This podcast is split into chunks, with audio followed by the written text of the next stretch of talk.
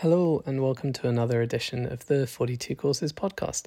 This week, we're chatting to Heather Lefevre. Heather is a remarkable person. I really wanted to get her on board for a podcast because she's kind of changed her career many times. And so I wanted to get her to share some of her advice and wisdom with you. Um, she started off as a planner. Um, she still does does some of it, and uh, she's won many awards. She worked on lots of accounts like Burger King and Emirates, and uh, did tremendously well for it. She's also written a book uh, called Brain Surfing: The Top Marketing Strategists in the World. Um, and then she's also traveled around the states, and she's now based in Portland and has become a yoga teacher and is uh, training as a as a massage um, therapist as well. So lots of different things we discuss. Um, they're all quite fun. She also gives some really good advice for for creative people. But anyway, enjoy the podcast.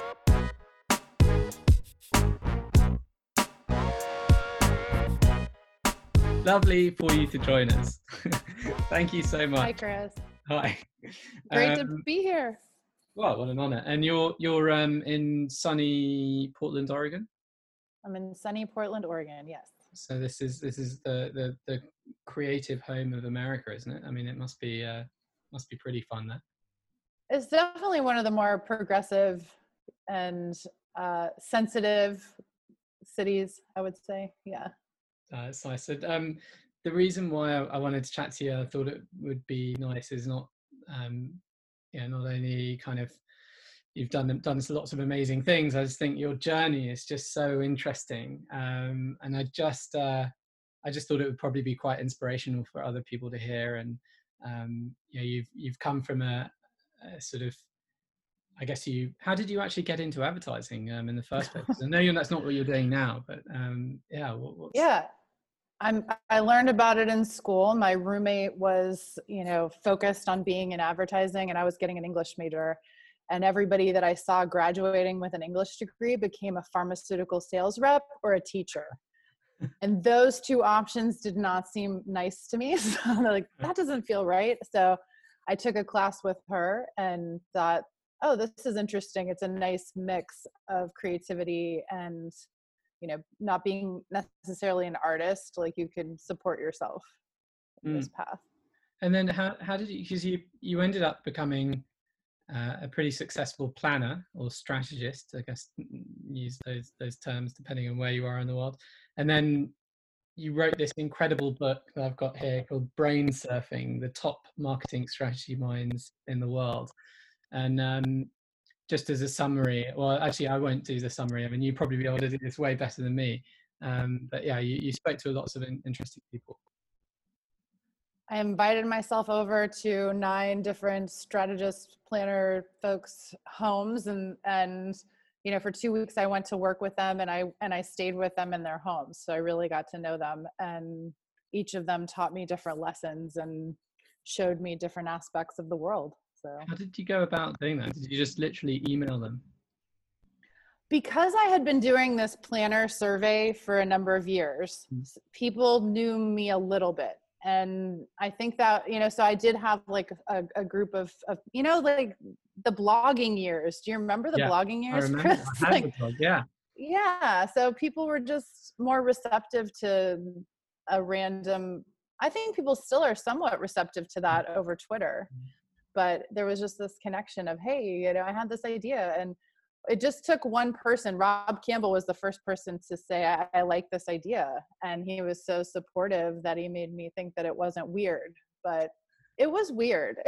I know that now. What what were, were there any kind of highlights or uh, uh, amazing things where you're like wow like these kind of eureka moments? Uh, I mean, I think it was more of like a slow build of, you know, like, oh, you can do this in so many different ways. You can be yourself and do this job. You can find a, a, a way for your life. You know, everybody's lives is, lives are so different.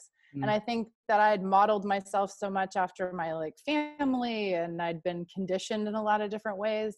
And I needed to attune to other people who were different to me to see what was maybe possible yeah i mean and I know it may sound strange, but one, once you had written the book, yeah, I know you you've now you've kind of drifted away from advertising again um, and gone on a on a new path. Um, how did that come about?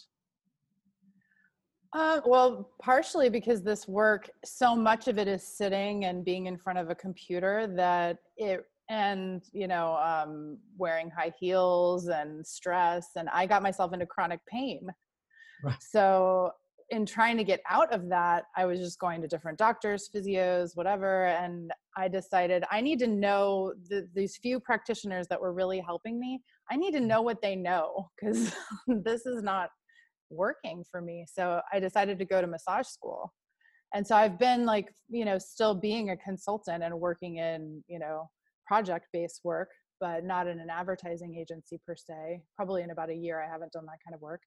Mm. And um, it's just interesting to see how they all blend and and learning something from a different domain can still be applicable. You know i'm learning and understanding how the body works which is applicable when you're talking about the stress response is mm. is applicable to a lot of brands. You know food and the way that we live and the self-care is becoming a trend that is you know people don't really understand the parasympathetic nervous system and how we need to recover. I certainly didn't understand that before. So i think learning these things are going to make me a better whatever i become. What what can you explain a little bit about it? Oh sure. So like um, you have like your somatic nervous system like when you're moving a muscle. You're okay. you know this is your your conscious mind telling your bicep to flex then you have your autonomic nervous system, which is made up of your parasympathetic and sympathetic nervous systems. So, sympathetic, you've probably heard of fight or flight. Yep. So, you know that like your emotions and like can be, um, you know, you can start sweating, your heart can start beating fast. But then you also have your parasympathetic, which we often call like rest digest and getting into that mode you know acupuncture meditation massage that's when your body can really you know take in the groceries and bring out the trash kind of things. And if we're always spending time in that fight or flight i've got this deadline i need to finish mm-hmm. this i've got my endless list of things to do you really wear down the body. And i didn't really know that. I was more like i need to exercise every day to be thin you know? Mm, yeah. Is, is that is burn off cool? my stress hormones is more how I thought about it is rather than just letting my body recover. Is this at all sort of uh, related uh, to sort of system one, system two thinking, like Kahneman's sort of model of, you know, your automatic response and then your your kind of more deliberate thinking is system two? Um, I, I think there's something related to that for sure. Because yeah. do you know about brain waves? So like right. most of the time we're in high beta in conversation and things like that but when you're in meditation you're in alpha waves and when you're sleeping you're in theta so we have different access i think to our subconscious to like the things that we know more deeply when we are in those other modes of, of thinking yeah Savia, i know I, I was I can't remember. I, I, don't know whether this makes sense to you. Was, we, we, did a course on sleep, and in there, when we were doing research for it, uh, we found that when when you're sleeping, uh, there's a certain stage where all parts of your I think it's sort of rapid eye movement phase where your all parts of your brain start to fire at one at once. So if you look at the brain under a scanner, it's kind of going crazy, um, and then it goes into the into the calm sort of uh, uh, alpha waves. I think you were talking about. But they were mm-hmm. the, the the the hypothesis is is that when the brain is going crazy and it's firing all over, all the neurons are firing all over the place, that's when you're kind of dreaming and you're almost able to access parts of your brain that during your awake time you're not able to because uh, you, you know, we have social norms and constructs that are built up that stop us from thinking like a crazy person but when we're dreaming we can be whatever we want to be. Um, uh, i think that they're proving that people who spend more time meditating have that ability when they are conscious as mm. well. Mm. No, it's it's great. So I, I imagine just you know whether you're in advertising or anything, uh, being able to access that would probably allow you to to access a more creative side of you. Probably be able to problem solve slightly easier. If there weren't so much ageism, I would agree with you. Fair enough. Okay. Yeah. but um, yeah, you you took your during this journey as well. You also took yourself to to some pretty um, you put yourself into some strange scenarios, or put you took yourself out of your comfort zone. Definitely, I know you, said that you ended up going to spend some time with some extreme truckers and uh, shooting lots of guns and things. Uh, what what was that about? Can you explain a bit more about that? Sure. So when I got back to the U.S.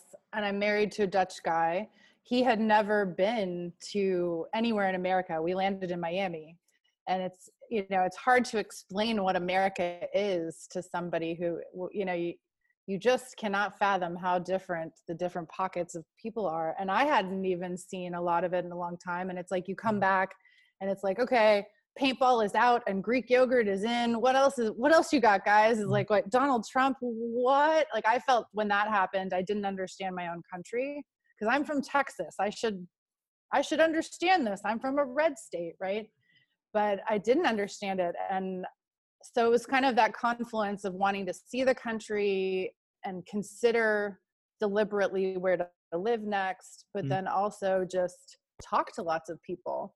Mm. So the the gun owner was an ex advertising person, and he had just gone back to Midland, Texas, to work in his family's oil and gas business. Wow. And he's just like he's a pro shooter, and he has a, some of the guns are antiques but then you want to have every single kind of gun if you're interested in shooting and that's what he has.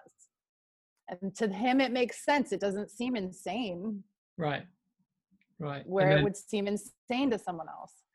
And then how did you how did you end up settling on uh on portland?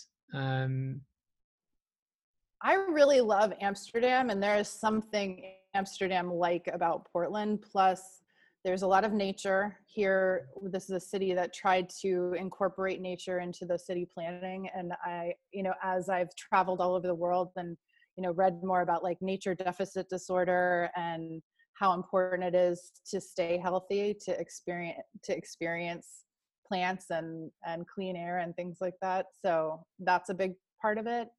And i do feel like i want to stay in the us so mm-hmm. I mean, I could go back. I, I'm married to an, a European. I can go to Europe if I want to, but then you can't participate as a citizen. You know, I don't really understand. I'm not completely fluent in Dutch, so that would be a, no, a whole other thing. Do I want to go down that path? Mm-hmm. So um, I do feel like I should be voting and paying attention and participating because the this country is not being not operating in, in a way that is aligning with my values. Mm-hmm. So um, yeah, so if I'm going to stay, I mean, if you've traveled around this country, there are not a lot of options. And I also needed a city that has an, an airport of a certain size. And so this is one of those weird cities where it's quite progressive, got a lot of nature, and then has a few of these big companies like Intel and Nike that make there a lot of flights that are here. Oh, but there's things to dislike about it too. Like this state was um, did not allow people of color to live in a state until 1950 wow. So it's yeah so there's a lot of while it's progressive minded there's still a lot of change that needs to happen for it to be really truly representative of like a way a modern city should be. Hmm. i mean if, i mean what what kind of just listening to you, it's very inspirational. I was just sort of wondering, what kind of advice do you do you give? Sort of, uh, if you were asked to give advice, I guess to to other people, um, perhaps in in the creative world, uh, what kind of things would you would you ask them to sort of look at? It maybe three things that you get hmm. them to do to to help them kind of, I guess, be be more wholesome and happy, and maybe even better at their job. If I could encourage people, I would encourage them to get out of advertising because I think that's the conclusion that I've come to is that the world is not benefited by us increasing desire, right? So, do you know that ikigai Venn diagram? That's one thing I'd encourage you to look at. So, what are you good at? What do you like to do? What does the world need? And what will the world pay you for? Can you figure out a way to the most what you put your energy into you feel like it's something good for the world.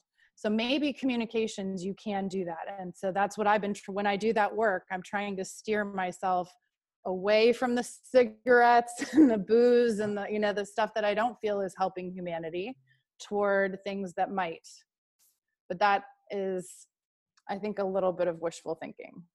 I guess so you, then i think you can do yeah. that you could you could maybe it's maybe it's more about you can stay in advertising but see whether you can make positive change from the inside. I think i mean you if i look at sort of Cannes Lions that they had lions live pretty much all the talks are about either in some way related to more sustainable advertising um, i try to good advertising as a as a terrible word but kind of good advertising um, or or how how can we make it a bit more in, increasingly diverse? Because uh, particularly marketing and communications has been a traditionally quite a kind of middle class white person's probably white man's uh, uh, job. So um, i think you know personally i'm heartened to see that those conversations are happening and and uh, so if you maybe stay in advertising but just try and do more of that if you if you don't I'd, if you don't want to leave. Yeah.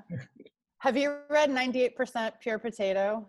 No should we? It's it talks about the first planners and they talk about how they all did their own focus groups. So it'd be like you had to go to work all day long and then at five o'clock you needed to get up to Birmingham by 7 p.m.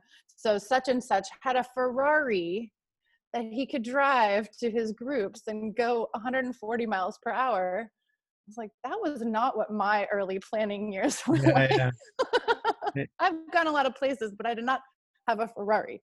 yeah, I think advertising's changed a long time. So that that would must have been like sort of 80s or 90s or the 70s. Yeah, yeah, yeah, yeah, yeah, yeah, yeah. Golden nowadays. Sorry. Anyway, I massively interrupted you. We've no, got no, 3.1. No.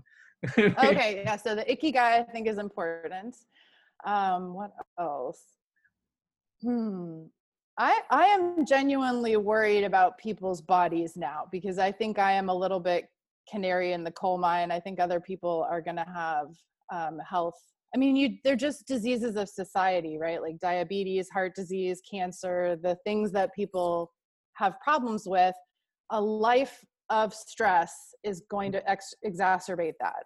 Mm. So, um, things like John Sarno, I would recommend people read. It's somebody who talks about how emotions become illness so not not all emotions become illness and not all illness is from that but but how like we re, we repress rage mm. and then that can become you know our our unconscious trying to protect us it can turn up as pain so i think a lot of people maybe don't i did not know about that and i feel like maybe a third of my issues were that i i agree um, I'm 100% with you. Back pain. A lot of people like the Howard Stern swears by this guy of like freeing him from back pain like there's a bunch of people that have have had that experience. So he's he's important and then what else?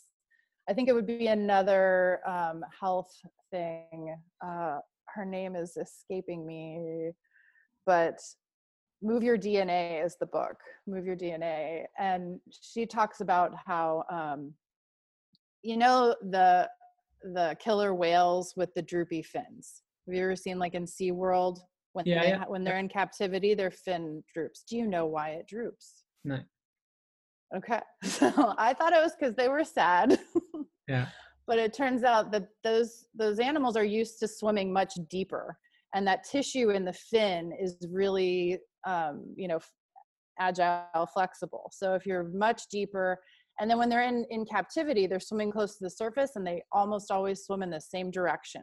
So it just becomes curved so, in the same way that most people's posture becomes curved from forward flexion.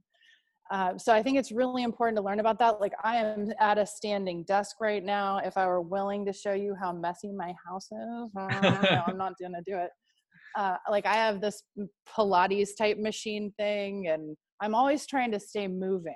So I think if we get a little bit smarter about work 45 minutes, move 10 minutes, if we'd been doing gyrokinesis, I'm I'm motioning some of these moves of like moving your spine to Chris.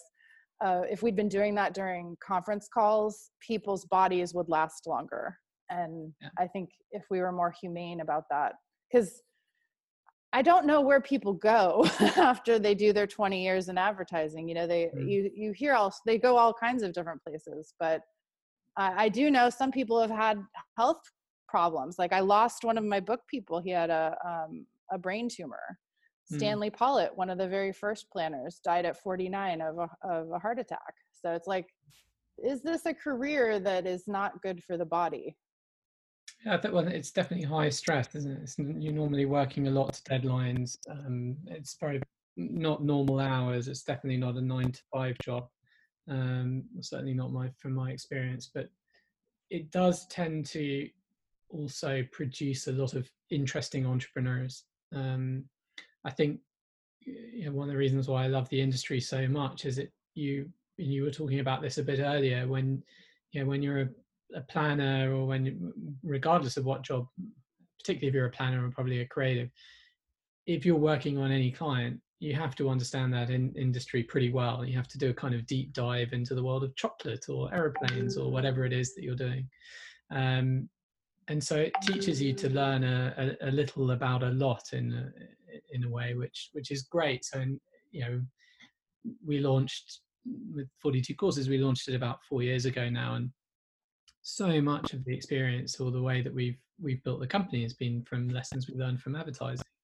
Um, so I'm not surprised that there are so many people who go out there and start their own business. But it seems like you kind of almost need to put the hours in when you're in your 20s or 30s to get that done. But um, yeah, you I mean, do. You learn so much in in the business. So it's it's it, it takes and it gives for sure. I mean, like I've I've gotten to travel everywhere thanks to this yeah. work.